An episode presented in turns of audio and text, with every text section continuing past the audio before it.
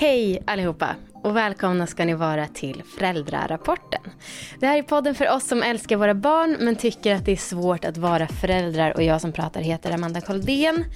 Jag gissar att det är många med mig som kanske tycker att det är lite extra svårt att vara föräldrar just nu när Ryssland har invaderat Ukraina och eh, man känner en stark oro för framtiden och mycket medlidande för de som är drabbade.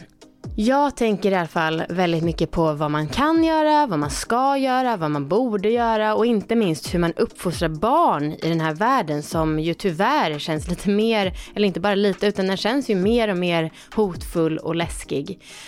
Sen det här hände, kriget alltså, så har en tung sten fyllt mitt bröst. Men ingen blir ju egentligen hjälpt av att den finns där. Sen så brottas jag också mycket med tankar på vad mitt ansvar är. Som sagt, vad jag borde göra, vad jag kan göra, vad jag vågar, vad jag orkar göra. Och för mig som hänger mycket på sociala medier så tänker jag jättemycket på hur det skrivs om det där. Och att det ganska lätt blir en tävling i godhet. Jag funderar jättemycket på om det är konstigt att jag gör ett sånt här avsnitt för att eh, kriget handlar ju verkligen inte om mig eller Hedda. Men det ger ju verkligen läskiga funderingar och tankar. Och de vill jag prata med Anneli om för att eh, Ehm, ja, hon är ju klok och liksom den varma röst som man ibland och extra mycket just nu behöver. Jag hoppas att det faller er i smaken och att ni kan känna att ni också får liksom, jag vet inte, någon sorts tröst.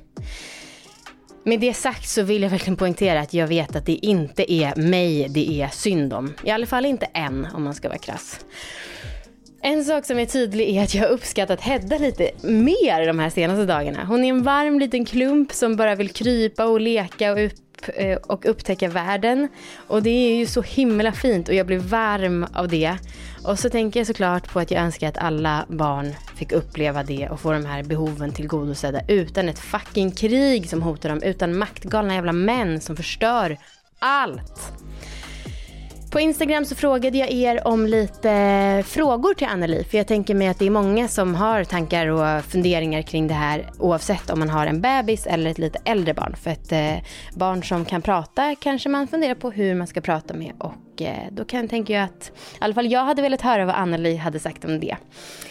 Svammel, svammel känns det som. Nu kör vi ett litet klipp från eh, dagboken och sen så snackar vi med Anneli. Jag ligger i sängen. Det är måndag förmiddag och Hedda ligger här bredvid och sover så rofyllt. Hennes lilla hand är på min mage och jag ligger bredvid och jobbar. Och eh, när hon vaknade i morse så tänkte jag som alla andra dagar. Vad skulle man göra om det föll bomber här just nu? När man har ett litet barn som bara vill upptäcka världen, och som inte alls skulle förstå för man kanske skulle vara tvungen att springa eller åka bil eller sitta i lång bilkö eller ännu värre gömma sig i ett skyddsrum. När hon ska få lära sig att krypa. Hur skulle man göra med mat? Alltså skulle jag då försöka helamma igen? Skulle vi försöka fixa järndroppar så att hon ändå fick en fullgod näringscirkel? Jag lider så sjukt mycket med alla i Ukraina och är liksom själviskt rädd också. Jag och Viktor började prata om en eventuell flyktplan. Och igår så gick vi förbi ryska ambassaden och frågade Viktor, vågar man gå på en demonstration med Hedda? För tänk om det skulle eskalera och bli våldsamt. Samtidigt tycker jag att det är viktigt att liksom, ja, jag skulle gärna gå dit och bara blänga på de jävla asen.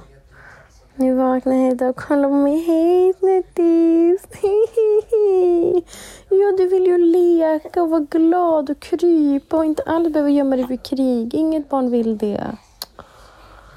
Åh, tänk Hedda. Vi får hoppas att det blir så förr eller senare. Jag tycker så, ja, det är så jag...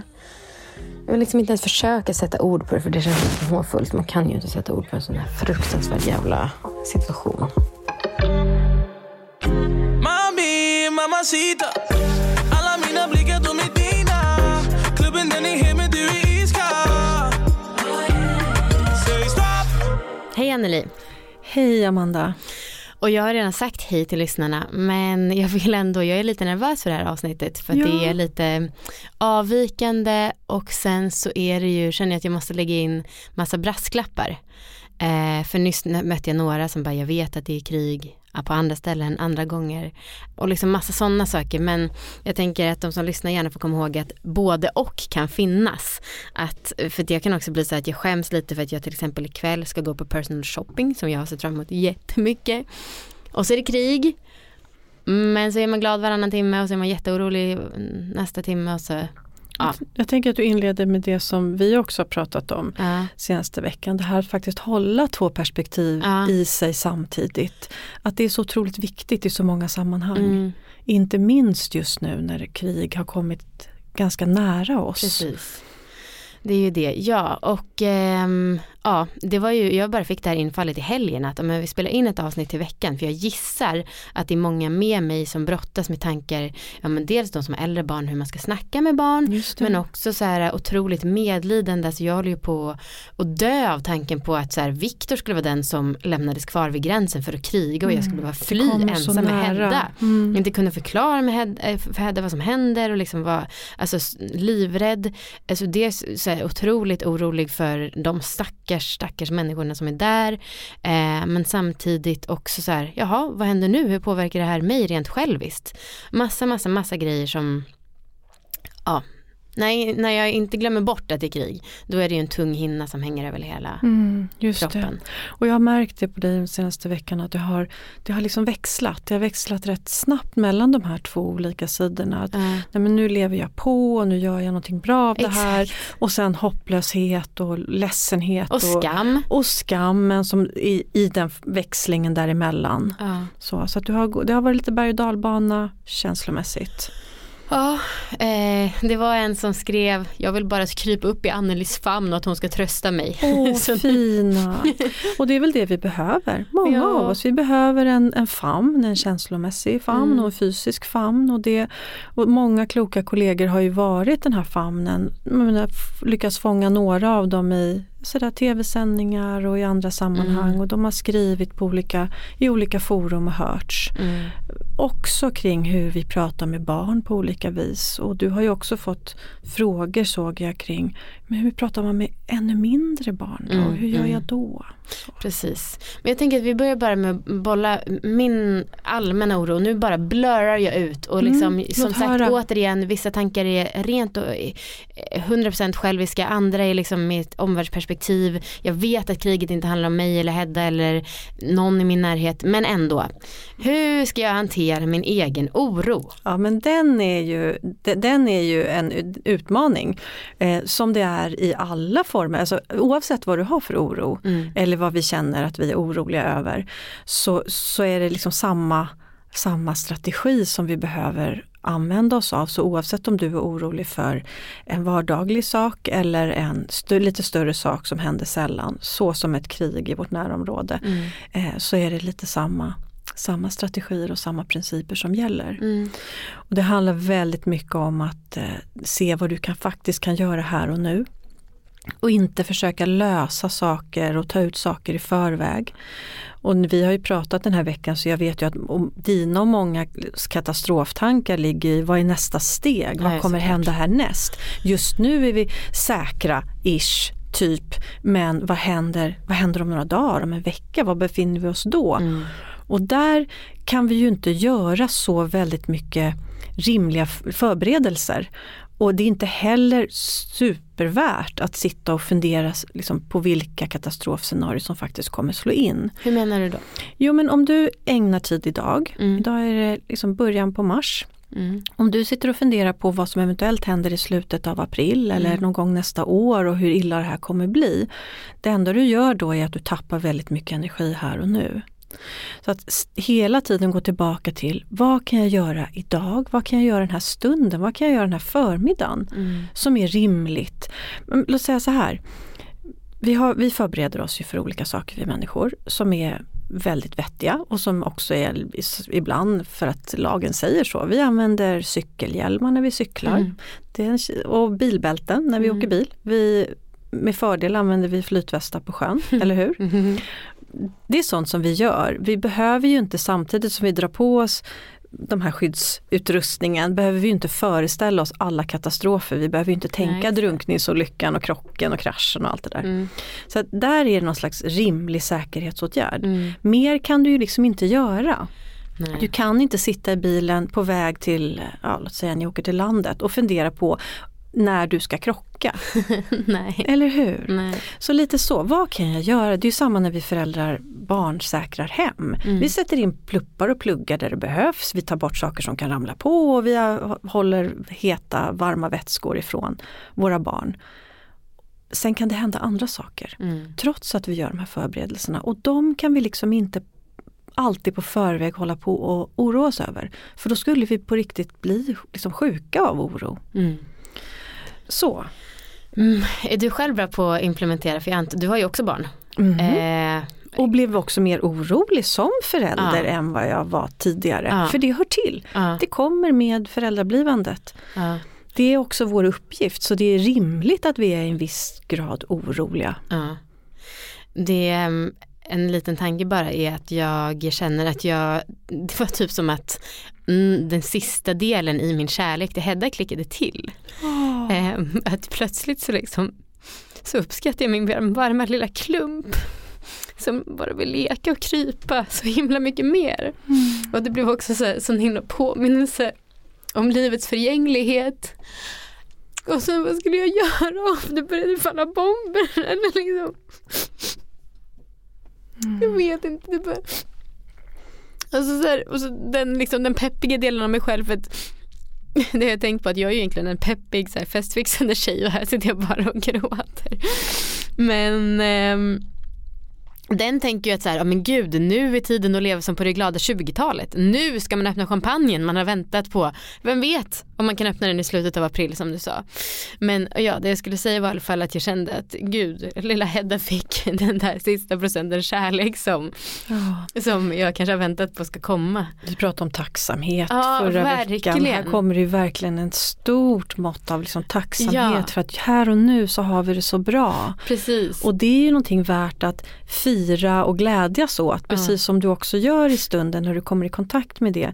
Det är ingenting vi någonsin egentligen borde ta för givet och Nej. samtidigt så gör vi det. Vi lever på i våra liv och, mm. och vi trasslar omkring och så och sen så vi, vi tar saker för givet, mm. vi gör det.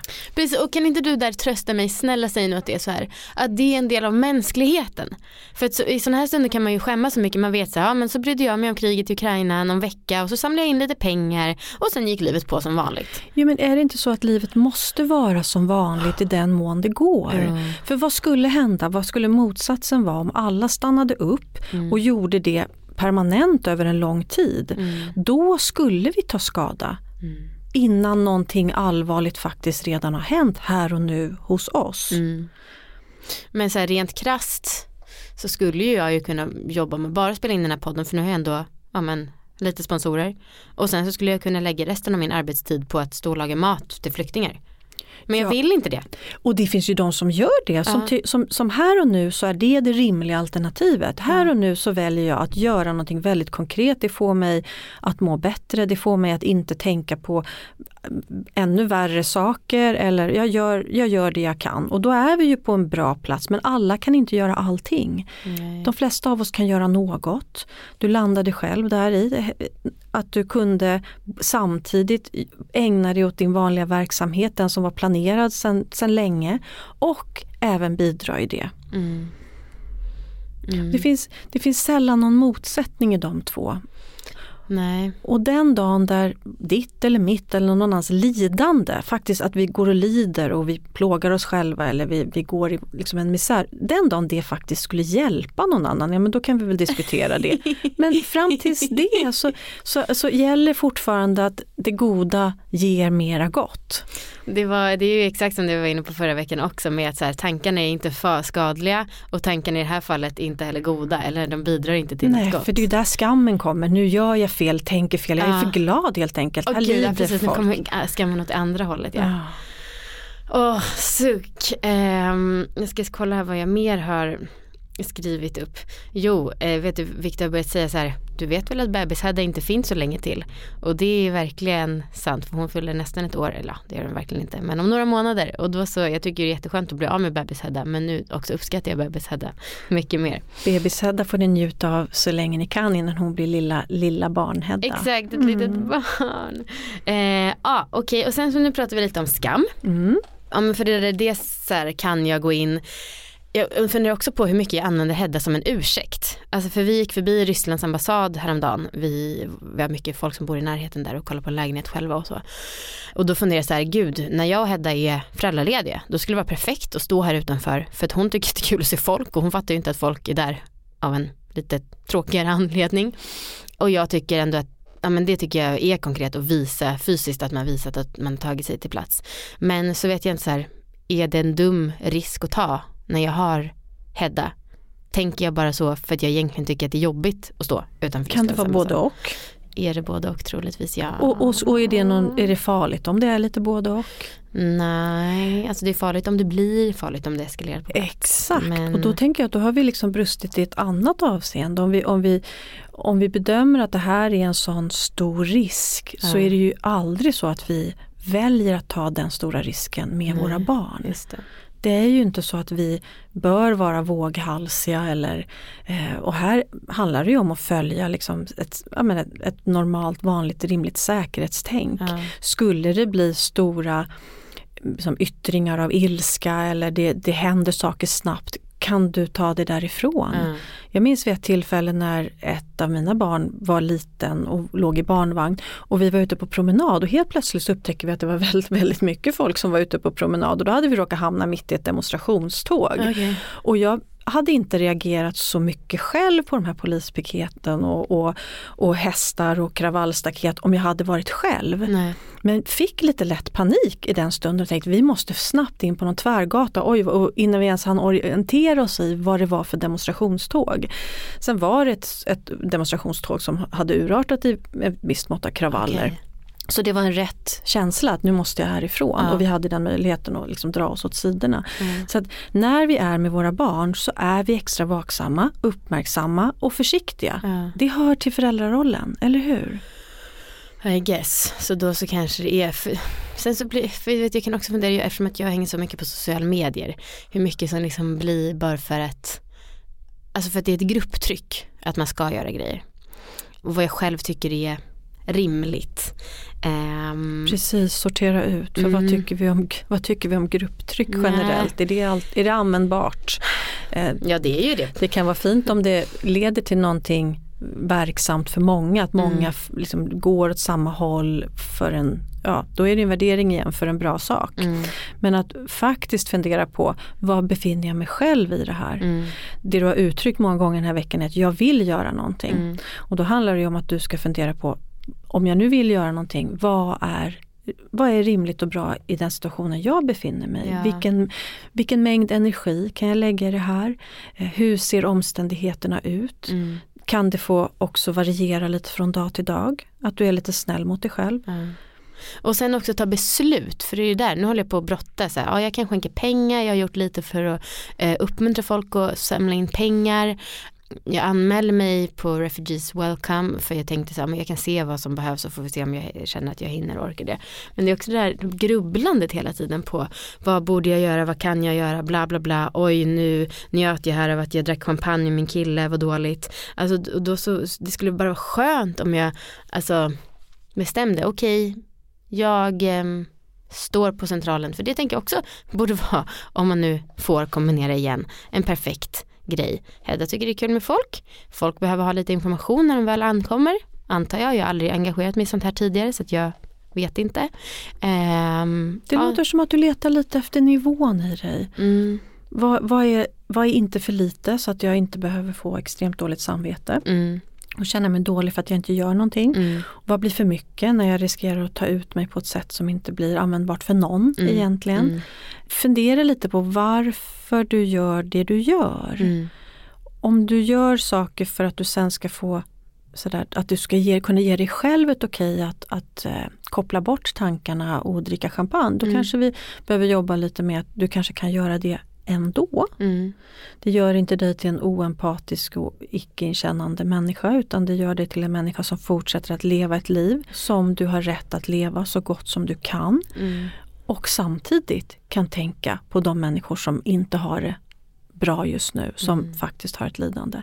Du kan inte vara aktiverad i deras lidande dygnet runt för då, går, så då går vi liksom under också fastän det inte har drabbat oss Mm. fysiskt än. Mm. Så det är en annan sån här generell regel kring oro. Om den blir överväldigande och för mycket och inte därmed gör någon som helst nytta Mm. så kanske vi behöver bli väldigt strukturerade i att vi ägnar en stund. Just det, det här, det här sa du på vårt allra första telefonsamtal. Ja, Fortsätt, fortsätt, jag blev Ja. bara så glad. nej men att ägna en stund åt att vara orolig eller bedrövad eller vad det kan vara. För att sen kunna frigöra tid till att göra annat och tänka andra tankar. Mm. Om vi är oroliga helt oavsett varför vi är oroliga. Jag, träffar ju människor som är oroliga för många, många andra saker än bara krig. Mm. Och de flesta människor i normala fall oroar sig för det som vi oroar oss för mest. Eh, temana är liksom igenkänningsbara men i de fallen det blir problematiskt så är det för att oron tar upp så mycket tid. Mm. Så jag orkar inte leva, jag hinner inte leva. Jag, jag, jag blir bedrövad och, och är så stor del av en vaken tid eller vaknar på nätterna och tänker orostankar. Inte en bra idé. Nej. Så då säger jag så här, men låt säga nu att du får ägna en stund varje dag åt att tänka på de här sakerna. I det här fallet väldigt konkret, hur många nyhetssändningar är rimligt att följa? Kan Mm. vi sitta klistrade framför en tv och följa i realtid? Det hjälper ingen. Det oroar oss kanske till en sån grad att vi inte klarar av att fungera. Då är det bättre att uppdatera sig med någon rimlig intervall och där och då säga, jag lägger, ja vad, ska, vad, vad tänker du, en kvart kanske? Ja. Det räcker, vi är ganska trötta om vi intensivt har oroat oss oavsett tema en kvart. Det är lång tid. Ja. När jag har oroat mig färdigt, vi har en så kallad orostund som man kan kalla det. jag skulle säga sätt ett alarm till och med. Sätt ett alarm, det brukar jag rekommendera för, därför att då, då riskerar vi inte att vi drar iväg. Men däremot under den tiden, då får du ju, då får du, varsågod, läs på, googla alla hemskheter, ta, ta i, ta för all del och allt annat som du kan tänkas vara orolig för och baka ihop det bara. Det är ingen härlig stund, det kan jag garantera. Men den kan vara användbar på många olika vis och det ena är att när du sen en stund senare eller dagen efter på förmiddagen, låt säga att du har en orostund en viss tid på eftermiddagen. Ja, men är du då orolig på förmiddagen och det kommer, ja, men nu, får jag, nu får jag pausa mig själv. Mm.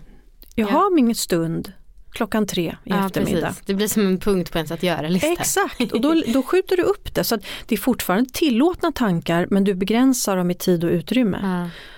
Jättebra, alltså och det är så, eh, jag och Viktor har ju pratat om liknande så här, men typ att ångest har en viss puck, man kan liksom inte få så mycket mer ångest förrän man, den ångestvågen rids av. Men jag har ju hört det här kanske en gång i månaden sedan vi blev ihop. Och ändå så varje gång jag hör bara just det och så blir jag så fascinerad och tycker det är så smart så jag hoppas verkligen att ni tar till er av det. Jag, jag gör det nu Anneli, jag är ju väldigt fan av Du, sätt- power, du power sätter of ett now. larm. Precis, oros, eh, kanske är där runt två för då är man ändå lite seg i bollen. Och så kan man lika gärna ägna sig åt att känna att allt är hopplöst. Ja, ja, och Innan det är nya tag. var och en hittar den stund som är mm, minst, eh, minst in, invaderande på resten av livet. Ja. Jag hade en person som fiffigt, ja men jag, jag har en lagom pendlingssträcka på en buss varje dag från jobbet. Jag tar den Och stunden. oroa mig. Och då sitter jag och oroar mig och sen får folk tycka att jag ser lite märklig ut när jag sitter där och, och, och, och nästan suckar och sådär stönar för mig själv. liten, sådär, tycker att livet är jättejobbigt och svårt. Men då slipper jag det för när jag går av bussen eh, då är jag färdig för då kan jag leva på och ha en kväll med familjen och det är precis vad jag behöver. Ja, ja, det är perfekt. Jätte, jätte, jättebra. Okej, ska vi köra lite frågor? Det är lite samma som vi har touchat, men vi kör lite mer konkreta Mm, frågor från absolut. lyssnare. Då. Ja, och det här kanske ganska, det här har med oro att göra men är ganska specifikt. Hur hanterar man oro och sorg över att snart föda ba- föda barn i detta elände? Jag vill kunna njuta av bebisbubblan, vårt första barn, men det känns mörkt just nu. Mm. Jag tänker att det här är, som vi har pratat om är ju applicerbart där också. Ja, Att fortsätta naturligtvis att vara glad för det som finns att vara glad för. Att vänta sitt efterlängtade barn och förbereda sig för det på alla de sätt som vi har gjort fram till i, ja, men förra veckan på torsdagen. ja, Eh, och vara i de känslorna och kanske återigen ha en stund där jag informerar mig om världsläget och sen så lägger jag det lite åt sidan. Ja. Och så pussar man på bebisen. Och tankar på att det var oansvarigt att skaffa barn i en tid när det är krig och klimatkris och sånt. Eh, min personliga reflektion blir väl bara att det är så här, men gud, mänskligheten, det är två steg framåt, ett steg bakåt. Men jag kan ju verkligen förstå att man tänker så. Vad säger och vi, men, ja, och i ett existentiellt perspektiv och i de långa stora tidsrymderna så är ju de besluten vi fattar här och nu, de försvinner ju på liksom i tusen års perspektiv. Mm. Så i alla tider har det ju funnits kanske, ska vi säga, goda skäl till att inte mm. reproducera mm. oss. Mm. Sådär, snart kommer ett vulkanutbrott här, på den lilla, eller så här, vi har för lite mat i vår lilla flock och vi människor fortsätter att faktiskt göra det vi gör rätt bra. Vi förökar oss och vi bildar familj och vi ägnar oss med liksom den kärleken eh, åt det som, som vi bara kan. Mm. Är det oansvarigt? Mm. Frågar, frågar personen. Och Nej, kan vi tycka att det är oansvarigt att skaffa barn? Nej, jag tänker eftersom att det är biologiskt, det är väl typ vårt syfte. Alltså att vi tror att det är så det himla intellektuellt beslut. Ja, men det, det blir så otroligt värderande. Men jag, vet, jag, jag, har hört det i olika former tidigare. Alltså, hur, hur ansvarslös är jag som skaffar barn. Eh, ju färre vi är på planeten så, så att om jag inte skaffar barn eller vi som, flera av oss i grupp inte skaffar barn så är det bättre för miljön och så vidare. Mm. Och det här får ju var och en utan att vi värderar deras beslut. Är det, är det jag som ska göra det bidraget till exempelvis miljön eller mm. på vilket sätt i så fall, skulle ställa frågan på vilket sätt blir det oansvarigt? Är det oansvarigt för att personen tänker att barnet inte kommer att klara sig eller att jag inte kommer finnas som förälder eller, eller att vi, vi har en till som vi ska rädda när katastrofen kommer och då skulle jag varmt rekommendera i så fall att, vi, liksom, att fördjupa det resonemanget. Mm. Och tänka att katastrofen är inte här just nu så stanna upp och se, var befinner jag mig just nu och min familj och vad är mina förutsättningar? Det här kommer ju över föräldrar även som, så här, men nu kanske jag har en osäker jobbsituation ja, och hur är det med ekonomin och är det ansvarsfullt att skaffa barn nu? Men vi, vi föräldrar brukar lösa det på något sätt. Ja. Och här är det ju så otroligt individuella saker som spelar in. Ja, det går inte att svara så rakt på den frågan. Nej det gör det verkligen inte. Men det är väl bara, det är väl typ också mest att även om det inte finns ett konkret så här, ja det är det. Eller liksom, eller, för frågan var ju mer hur hantera tankar på att det var oansvarigt. Mm. Men det är väl också det här att man bara har sånt himla stort behov av att bolla. Mm, alltså vi har ju hittills inte, du har, eller du har gett väldigt bra så här, oroshantering. Men i övrigt så känner jag mig lättad bara för att jag får prata med en annan vuxen mm. människa. Vi behöver det. det. Vi behöver det. Och där handlar det om att prata om det på ett sätt så att vi kan absolut fördjupa och inte förringa någons oro eller vår egen oro. Men vara lite varsamma på hur samtalet sen fortlöper. Mm. Därför att i flera sammanhang nu så hör vi ju att, att det blir som en nedåtgående spiral och sen så blir det nästan svårt att andas till slut. Mm. Och, och då att återföra sig till, okej, okay, nu, nu, har vi liksom låtit det här resonemanget leda till en väldigt katastrofig, liksom dystopisk framtid som ligger nästan som en sanning runt hörnet. Ja, det. Och det vet vi ju faktiskt inte. Nej. Så vi måste ju faktiskt ta ställning till hela tiden, här och nu, vad händer? Mm. Hålla oss återigen rimligt informerade men inte ta ut i förväg sånt som vi inte faktiskt känner till. Nej. Ska vi gå in på det här lite med hur man pratar med barn då? Absolut. För jag är ju faktiskt tacksam för att Hedda är åtta månader och fattar noll och bara vaknar varje morgon med ett leende och att, att, att, som hon gjorde. Ett väldigt bra sätt att återföra det till vad som faktiskt är här och nu för ah. dig och för Viktor, eller ja. hur? Men till exempel du har ju lite äldre barn, mm. eh, inte vuxna men äldre barn. Mm. Och eh, sen så har jag fått en fråga från så här, folk som har barn i två till fyra års åldern, hur pratar man med mindre barn? Vad säger du? Jag tänker så här att alla barn blir påverkade av hur vi föräldrar mår mm. oavsett och där tänker jag inkludera Hedda och alla som är till och med liksom yngre än vad hon är. Mm. Därför att om vi då som vi har pratat om här blir extremt oroliga mm. så kommer vi ha svårt att fungera optimalt i vår vardag. Det kommer i alla fall inte bidra positivt. Det är inte så att vi förenklar livet genom att lägga på oss Nej. utöver det vi redan har, oro. Så att även det lilla barnet som du inte pratar med med ord mm. finns det ju en anledning till att vi föräldrar ändå håller oss till att vi, ja men de här, vi tittar på det lite då och då med intervaller men vi sitter inte och är oroliga hela tiden och uppslukade så att vi missar att vara med våra barn. Blir vi väldigt oroliga vi kanske är drabbade personligen på ett annat sätt än vad du och jag är i det här läget. Mm. Och då är det ju otroligt viktigt att det finns en, en, den här flocken som vi har pratat om. Att det finns en till förälder, att det finns någon annan som barnet kan vara hos. Om jag blir väldigt ledsen, får ett stort ångestpåslag och behöver liksom en liten chans att lugna mig. Sen är ju barn från tidig ålder väldigt lyhörda för att de läser av oss. Så mm. när vi blir ledsna så är det bra att vi berättar att vi är ledsna och bekräftar lite kort varför eh, när vi pratar med dem. Men sen att vi inte spinner vidare på det temat och kanske går in i väldigt mycket detaljer utan Ser de att vi är oroliga och ledsna då kan man säga ja men mamma är orolig och ledsen men jag är inte ledsen på dig och, och det kommer att gå över och jag sådär. Och sen så bekräfta till barnet att nu, nu är jag inte orolig längre, nu gick det över. Så. Men en kompis skrev att hennes fyraåring eh, hade frågat mamma vad är krig? Mm. Hur skulle mhm. du bemöta en sån fråga? Mm. Jag skulle berätta att det är när vuxna människor inte kommer överens och bråkar. Då kallas det för krig när man tar till ja, vapen vet ju i regel en fyraåring också vad det är.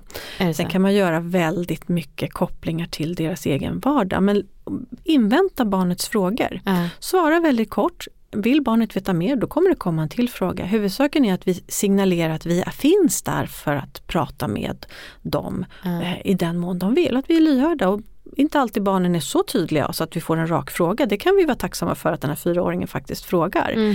Istället kan vi märka det på hur de leker, eh, vilka teman vi lyssnar. Vi kan liksom vara lite sådär lyhörda för vad som kommer i leksituationer eller vad de sitter och pratar med sig själva om och har en dialog kring när de sitter och ritar eller pysslar.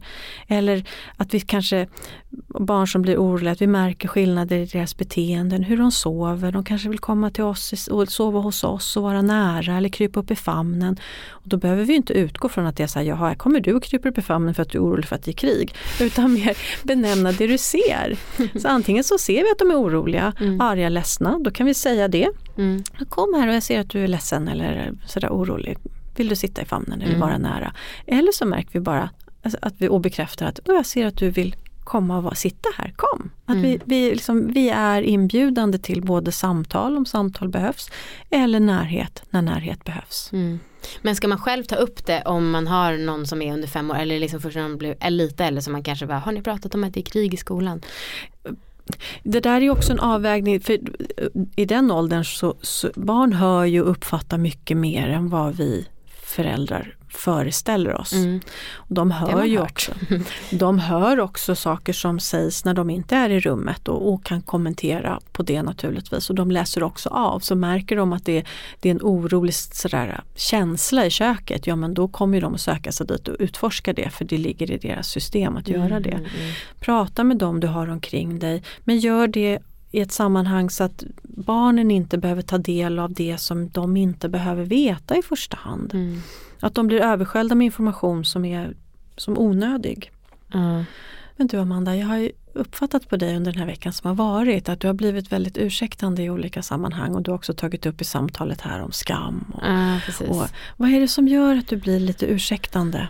Jo men det är um, att jag hänger för mycket på sociala medier. Ja, berätta. Och att jag har hängt på för mycket på sociala medier historiskt och att folk är eh, dumma mot varandra där. Okay. Är, om man säger någonting som, handlar, som inte har att göra med något som har med krig att göra nu då måste man be om ursäkt eller måste, folk ber om ursäkt mm. för att oj förlåt mina privilegierade tankar att jag ens har tid att tänka på Så det här. Så det är där att dina brasklappar kommer in, mm. att är mån om att vara heltäckande och inkluderande. Och ja, all, liksom... Som jag egentligen inte tycker är vettigt. Men jag har lärt mig att anpassa mig till sociala medier-spelet. Jag förstår. Och jag tänker bara för att vi riktar samtalet på ett visst sätt eller vi, vi blir väldigt selektiva i någonting som vi tar oss an så, så tänker jag att det, det exkluderar ju inte, det tar ju inte bort att det, det andra samtidigt Nej. finns. Det skulle ju vara sorgligt om alla gjorde, om alla hade sitt hjärta på exakt samma ställe. Nu har vi de som satsar på att ta hand om katter på katthem och vi har hand om och några är ute och, och jobbar med Läkare utan gränser och några några gör små insamlingar här och några tar hand om. Så jag tänker att i, i, i mångfalden av vad, vad vi alla, återigen, Ja. eh, vi kan inte göra allt var och en av oss och då kanske du inte behöver be om ursäkt för det du inte gör. Nej, och det, engagemanget blir ju bäst när man faktiskt själv bryr sig på riktigt. Du utgår från där du står just nu idag och med de resurser som du har och den ork du har som, Ja. som faktiskt fortfarande nybliven förälder och du ska orientera dig yrkesmässigt och i ditt Ja föräldraskap. för vet du det där är så här, då tänker jag, det sa jag ju, då, då kan jag känna så här, aha, men jag har precis börjat jobba, Hedda är inte pytteliten längre, då är jag en perfekt person för jag är hyfsat ung och energisk och då borde jag, men ja, jag, jag skippar det där för jag måste verkligen få snurr på mitt företag och fortsätta jobba. För i det långa loppet Amanda så gör du ju bäst nytta om du har en hållbarhet som, som du bygger upp någonting nu som kommer att kunna, du kommer kunna göra mycket och vara engagerad i många, många olika saker framöver. Mm. Om du tar ut dig på någonting nu utav, för att du drivs av exempelvis skam för att du inte gör Ja, tillräckligt. det är ju det det blir ju inte långsiktigt hållbart för någon. Nej, och det är Återigen, töntigt. alla kan göra någonting men det är inte din uppgift och inte någons uppgift att göra precis allting hela tiden. Mm. För då går vi sönder och då har vi missat målet. Mm. Ja, bra. Usch, jag måste... mm, Eller jag vill gärna skippa de där grejerna. Du vet, men det är så hård ton på sociala medier. Men med det sagt, tack Anneli för att du tog dig tid att spela in så snabbt. Det här var ju lite avvikande eftersom att vanligtvis har vi spelat in våra samtal och liksom publicerat dem några månader senare det. och det har ju varit meningen för jag har velat att det ska finnas lite eh, distans till historien. Nästa vecka så kommer vi fortsätta och då kommer det vara att vi bearbetar min förlossning. Men det har ju vi redan spelat in så att nu blir Just det det. helt huller om buller. Huller om buller. Tack så jättemycket. Åh, tack. Innan vi går in på pappapepp blir det lite reklam. Det är Meds som är med den här gången också och det vet ni att det är det mobila nätapoteket som har så sjukt mycket grejer. Mensskydd, smink, receptbelagda läkemedel, bebisprodukter, hudvård. Och så här, förutom att oroa sig för krig så har både jag och Viktor väldigt mycket att göra just nu. Dels ska vi köpa lägenhet för att vi har ingenstans att bo om två månader. Och eh, han har fått ett nytt chefsjobb. Jag har börjat komma igång med den här podden och mitt företag och mitt festfixeri som jag gör utöver podd. Vi har lite för mycket helt enkelt. Och eh, häromdagen tänkte jag på att det är så himla viktigt att vi drar exakt lika stort lass hemma just nu. Om vi inte gör det så vet jag att vi kommer, i alla fall jag kommer börja bråka och bli sur. Och exakt när jag spelar in det här så har vi tandkräm kvar till typ fem tandborstningar. Tuben börjar ta slut och jag hatar när man måste klippa upp den för att få ut en till omgång tandkräm. Nu vet ju ni att jag råkar ha turen till att jag redan har köpt ett reseapotek från Med så jag har liksom en reserv men det vet inte Viktor och jag tänkte faktiskt testa honom lite grann. Kommer han köpa tandkräm och märka så att det behövs eller kommer han undvika det och det hamnar på mitt bord igen? Inte för att vara sån, Viktor är jättebra på många sätt men vi har den här klassiska fördelningen på många saker. Det skulle han protestera mot om han hörde. Men skit i det. Resenecessären, however, den tycker jag ska vara orörd egentligen för just resor. Så, vad ska jag göra då? Jo, jag ska gå in på meds.se och så ska jag beställa hem tandkräm. Kanske två tuber när jag ändå är i farten. Och eftersom att de levererar i Stockholmsområdet samma dag så kan jag liksom gott tänka att jag behöver inte oroa mig för att mina tänder kommer vara ofräscha när jag går och lägger mig. Utan jag kommer kunna borsta tänderna på ett bra sätt. I resten av landet levererar de dagen efter. Och eh, då kanske någon tänker så här, men vadå, det är bara att gå till mataffären och köpa lite tandkräm. Ja, visst, det kan man göra. Men faktum är att jag tycker att det är ganska bökigt att hålla på och klä på Hedda och lägga ner henne i vagnen bara för att göra ett sånt litet inköp. Då köper jag hellre hem från Meds. För att trots att de är så himla snabba med sina leveranser så är det ändå så prisvärt. Så tack så jättemycket Meds för att ni är med och sponsrar och in på meds.se och handla det som ni behöver nu. Vi har faktiskt en ny sponsor med det här avsnittet också och eh, det är Skogen Baby. Skogen Baby är ett företag som har klimatvänliga nappar. De är gjorda i biobaserade material, till exempel cellulosa och träfibrer. Och vanligtvis så är den delen gjord av fossilbaserad plast, men det är alltså inte den här. Sugdelen är dessutom gjord i naturgummi och de är framtagna och producerade i Sverige.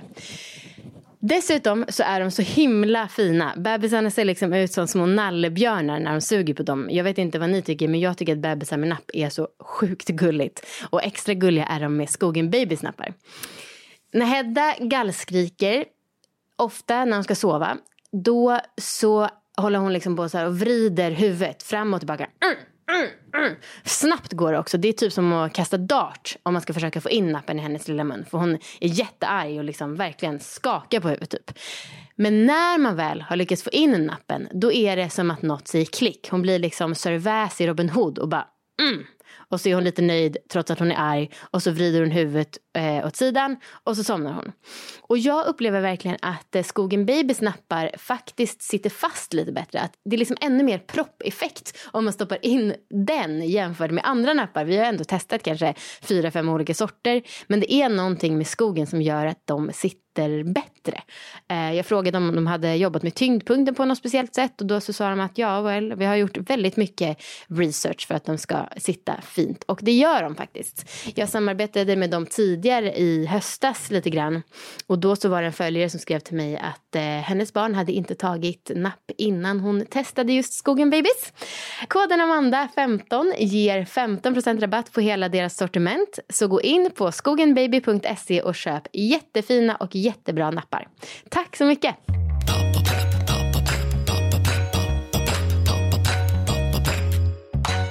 Hej!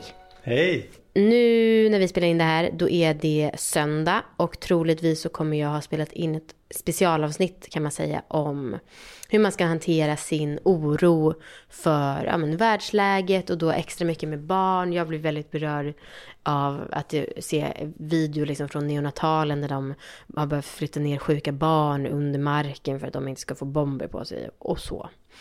Och du, som vi har konstaterat, som har gingen Always look on the bright side of life. Utan att för den skull, saken skulle vara empatilös, utan du är ju väldigt empatilös och eller, du är väldigt empatisk och eh, eh, stark ryggrad och så. Eh, men har ändå en förmåga att liksom inte oroa dig alls i onödan. Och det kan ju vara provocerande samtidigt som jag avundas dig och tror att du skulle må bra om jag också hade lite mer av det. Mm. Ge mig dina fem bästa tips. Fem bästa tips för att inte oroa sig? Ja men typ alltså. Ja, och då är frågan hur mycket av det som är liksom beteende och hur mycket som är eh, sinnelag eller liksom. Mm. Vad tror du själv? Jag tror att vissa saker är, alltså typ till exempel att jag har lite dålig framförhållning generellt i mm. saker och ting. Mm. Det tror jag faktiskt i det här sammanhanget är gör till din fördel. Ja, det är bra på att skjuta upp och jag kan skjuta upp ångest och oro lika väl som kan skjuta upp och städa köket. ja, nummer ett. och det är inte du så bra på. Nej, skjuta upp saker. det stämmer. Och sen så tror jag att jag inte är så neurotiskt lagd. Mm. Och det påstås ju ändå vara ett, eh, ett av de fem personlighetsdragen. Just det. Som är lite mer. Och du är ju psykolog för de som inte vet. Ja, just det. Så då måste jag ju förespråka Ocean eller Big Nej, Five. men man, du har väl ändå lite koll på teorier, teorier om hur man är ja. personlagd som person. Ja, precis. Mm. Sen vet jag inte om det, ja, skitsamma. Vi ska inte gå in på det. Nej. Men... Eh... Okej, okay, så har jag en bra personlighet från början. bra och bra. Ja. Det är väl... ja, Okej, okay, man har ja. den typen av personlighet från början. Mm. Tre ha saker som man tycker om som man kan skifta fokus till lätt. Typ just fotboll. Det. Just det, fotboll. Knagarforum. Ja, ah, just det, just det. Mm. Bra. Nu är det bara jag som försöker, du har ju fått noll förberedelse, det är bara jag som försöker göra en sån här mm. klassisk nu. Fem tips, även om jag vanligtvis hatar det så tyckte jag att det passade in ganska bra i det här samtalet ja. faktiskt. Ja, fyra. Nej men eh, jag vet inte. För det är ju det här, man kan ju prata om det men någonstans slår det en i kroppen. Om det sätter sig i en liksom. Ja. Då kan man inte göra så himla mycket. Nej. Och så det är väl bara att det inte sätter sig i mig på samma sätt med mm. oron. För jag kan ändå behålla någon typ av, i alla fall nu i det här, liksom i det som händer i Ukraina och ja, i många situationer när, jag, när man skulle kunna oroa sig. Mm. Så kanske inte biter ända in liksom på något sätt. Det stannar lite utanpå. Mm. Och då kan jag ändå liksom resonera och mm. tänka klart kring det. Ja, jag vet inte. Nej. Fyra tips är också bra. Även om det var fem starka tips. Men det var tre och ett halvt tips. Ja, precis. Tre och ett halvt tips. Det är superklatschig rubrik. Tre och ett halvt tips från pappa Pepp. Tack för idag. Eh, jag hoppas att ni inte kände att det blev ytterligare en plats där det bara handlar om krig. Men jag tänkte att eh, om jag är i behov av att snacka med Anneli om det här, då är det säkert fler som är det. Och eh, idag så blev det ingen omvärldsbevakning på det sättet som ni kanske märkte, eller alltså den här rapporterande delen som jag brukar köra. För att jag tänker att, ja, hela avsnittet handlade ju faktiskt om omvärlden. Vi hörs nästa vecka och då ska vi gå igenom min förlossning och det här med att Hedda kom sju veckor för tidigt. Puss och kram, ni är bäst. Mami, mamacita Alla mina blickar de är dina Klubben den är hemma, du är iskall Säg stopp Det här var en produktion ifrån Pod Agency.